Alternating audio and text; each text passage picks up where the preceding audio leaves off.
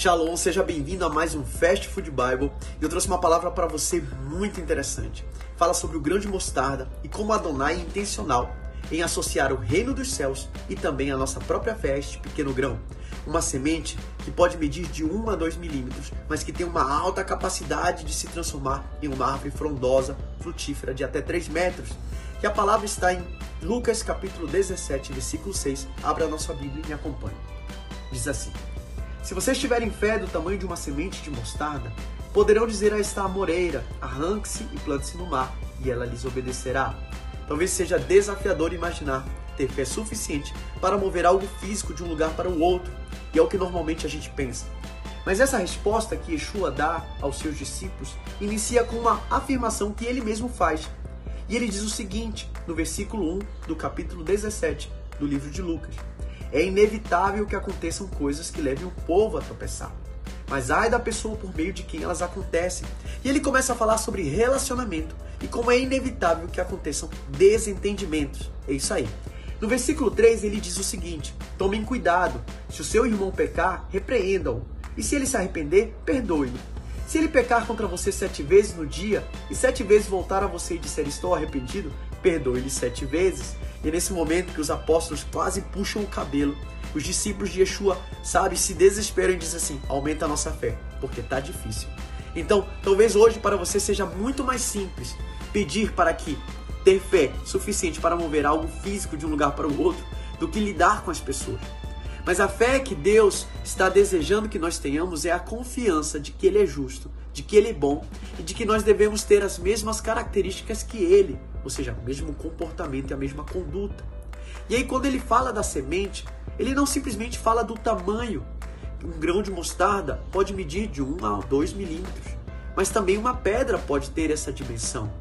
O que nós prestamos atenção aqui nessa passagem e como Adonai é intencional é que nós precisamos ter as características desse grão de mostarda e sermos capazes de crescer e amadurecer. E uma lição de vida que eu sempre levo é, e eu quero compartilhar com você, é que enquanto você não souber lidar com as situações e com as pessoas, você novamente irá se deparar com elas aonde você estiver. Não adianta fugir delas. Elas vão vir até você. Não porque Deus deseje nos causar dor, mas porque Ele deseja nos ver amadurecer. E é necessário que a gente morra, porque a semente ela precisa morrer para germinar. Então é um outro processo que você vai precisar enfrentar e você vai precisar saber lidar. E aí nós vamos usar o texto de João, capítulo 2, no versículo 25 e 24. 24 e 25 ele diz o seguinte: Digo-lhes verdadeiramente que se o grão não cair na terra e não morrer, continuará ele só, mas se morrer, dará muito fruto. Aquele que ama a sua vida perderá, ao passo que aquele que odeia a sua vida nesse mundo a conservará para a vida eterna. É desafiador, mas é necessário que a gente morra para que a gente possa viver. E aí, nós temos aprendido com os nossos apóstolos aqui no Mega Reino que é necessário entender que a morte ele é o divisor entre aquilo que não é eterno e aquilo que é eterno. Isso você pode viver hoje aqui na terra. De que maneira? Morrendo, mortificando a sua carne para vivificar o espírito, para discernir as coisas do espírito. Morrer para as suas vaidades, morrer para os seus desejos, morrer para as vontades fortes, para viver os grandes desígnios e o grande propósito de Adonai na sua vida. E isso é maravilhoso, isso não é ruim, porque o desejo de Adonai é que nós venhamos a amadurecer e que nós possamos nos transformar em árvores frondosas. E aí, esse grande final a gente encontra nos textos que ele assemelha o reino dos céus a esse grão de mostarda. Tanto em Mateus 13 como em Lucas 13, ele vai falar a mesma coisa. E ele diz o seguinte: que o reino dos céus é como um grão de mostarda que um homem plantou em seu campo.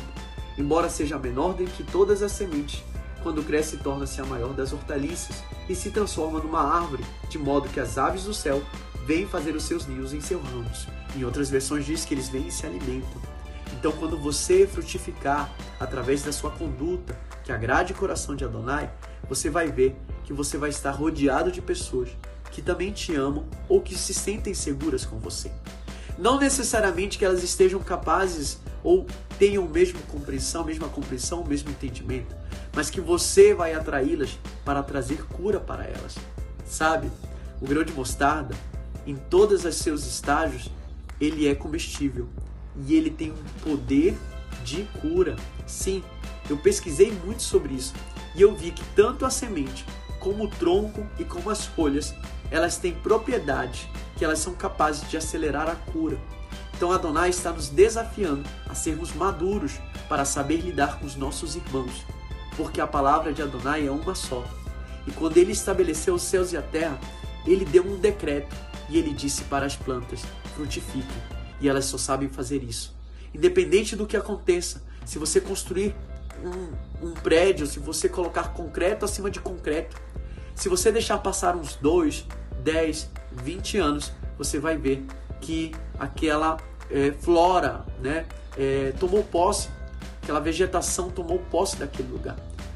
A vegetação vai encontrar o seu caminho. As plantas, a terra, vão continuar cumprindo as ordenanças de Adonai. E assim nós devemos ser, cumprindo as ordenanças dele. Amar a ele em primeiro lugar e amar ao nosso próximo como a nós mesmos. Mas como nós podemos dizer, como diz na palavra, que nós amamos a Ele se nós não somos capazes de amar o nosso próximo. Se nós queremos ter fé ao ponto de dizer que Ele é capaz, Ele é suficiente, que não há nada impossível, nós precisamos ter fé para saber lidar com os nossos irmãos. Então, eu te desafio, mas também te encorajo a você viver esse tempo de forma muito intencional e madura e se transformar numa árvore frondosa, onde as aves dos céus vão se sentir seguras perto de você e você vai trazer cura para aqueles que estão ao teu redor.